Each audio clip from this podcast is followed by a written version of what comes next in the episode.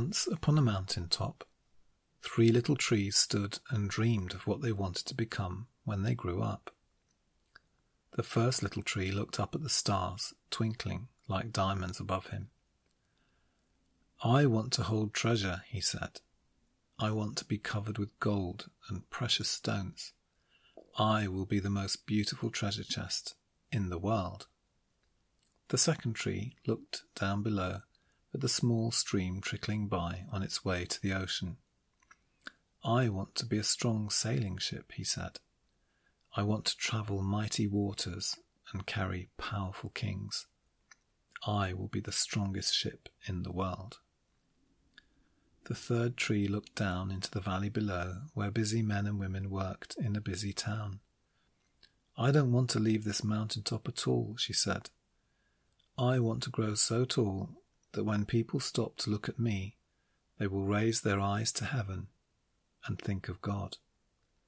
I will be the tallest tree in the world. Years passed. The rains came. The sun shone and the little trees grew tall. One day, three woodcutters climbed the mountain. The first woodcutter looked at the first tree and said, This tree is beautiful. It's perfect for me. With a swoop of his shining axe, the first tree fell. Now I shall be made into a beautiful chest, thought the first tree. I shall hold wonderful treasure. The second woodcutter looked at the second tree and said, This tree is strong. It's perfect for me. With a swoop of his shining axe, the second tree fell. Now I shall sail mighty waters, thought the second tree. I shall be a strong ship, fit for kings. The third tree felt her heart sink when the last woodcutter looked her way. She stood straight and tall and pointed bravely to heaven. But the woodcutter never even looked up. Any kind of tree will do for me, he muttered. With the swoop of his shining axe, the third tree fell. The first tree rejoiced when the woodcutter brought him to a carpenter's shop. But the busy carpenter wasn't thinking about treasure chests. Instead, his work worn hands fashioned the tree into a feed box for animals. The once beautiful tree wasn't covered in gold or filled with treasure. He was coated with sawdust and filled with hay for hungry farm animals. The second tree smiled when the woodcutter took him to a shipyard, but no mighty sailing ships were being made that day. Instead, the once strong tree was hammered and sawed into a simple fishing boat. Too small and weak to sail an ocean or even a river, he was taken to a small lake. Every day he brought in loads of dead, smelly fish. The third tree was confused when the woodcutter cut her into strong beams and left her in a lumber yard what happened? the once tall tree wondered. All I ever wanted to do was stay on the mountain top and point to God. Many, many days and nights passed. The three trees nearly forgot their dreams.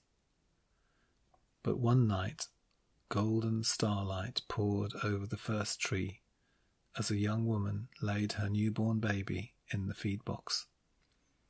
I wish I could make a cradle for him, her husband whispered.